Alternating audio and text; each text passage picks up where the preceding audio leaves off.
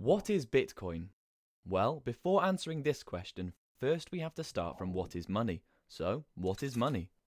Money is a technology invented not 400 years, not 4,000 years, but much earlier, ever since people started to trade for valuable things. It is a language that people use to communicate values. The early forms of money, such as a goat or a basket of bananas, were too limited to location and time, also, the trading was inconvenient.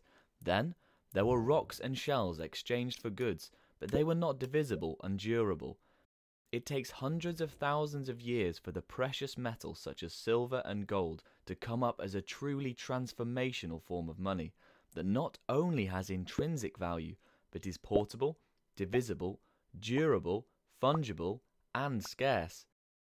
After thousands of years using precious metal, the first paper money started to emerge, also known as the fiat currency.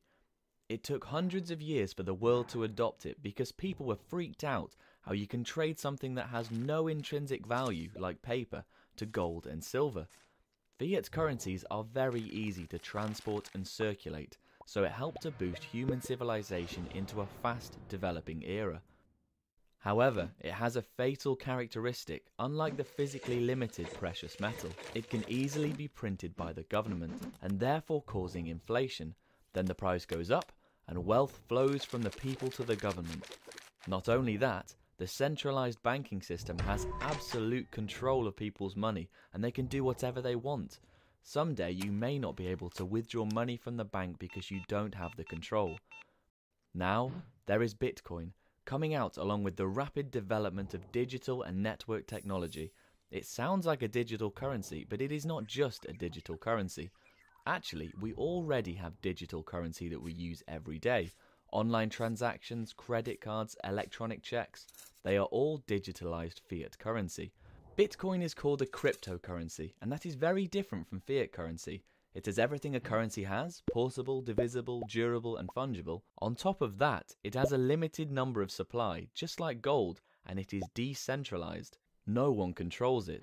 The total number of bitcoins is limited to 21 million, and the transactions do not rely on a bank or a platform.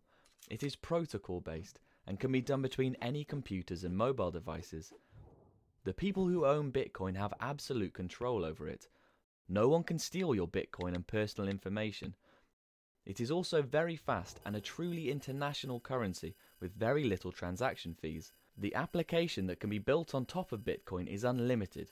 For example, crowdfunding amazing international projects, decentralized marketplace, peer to peer lending, smart contracts, and many more that haven't yet been discovered.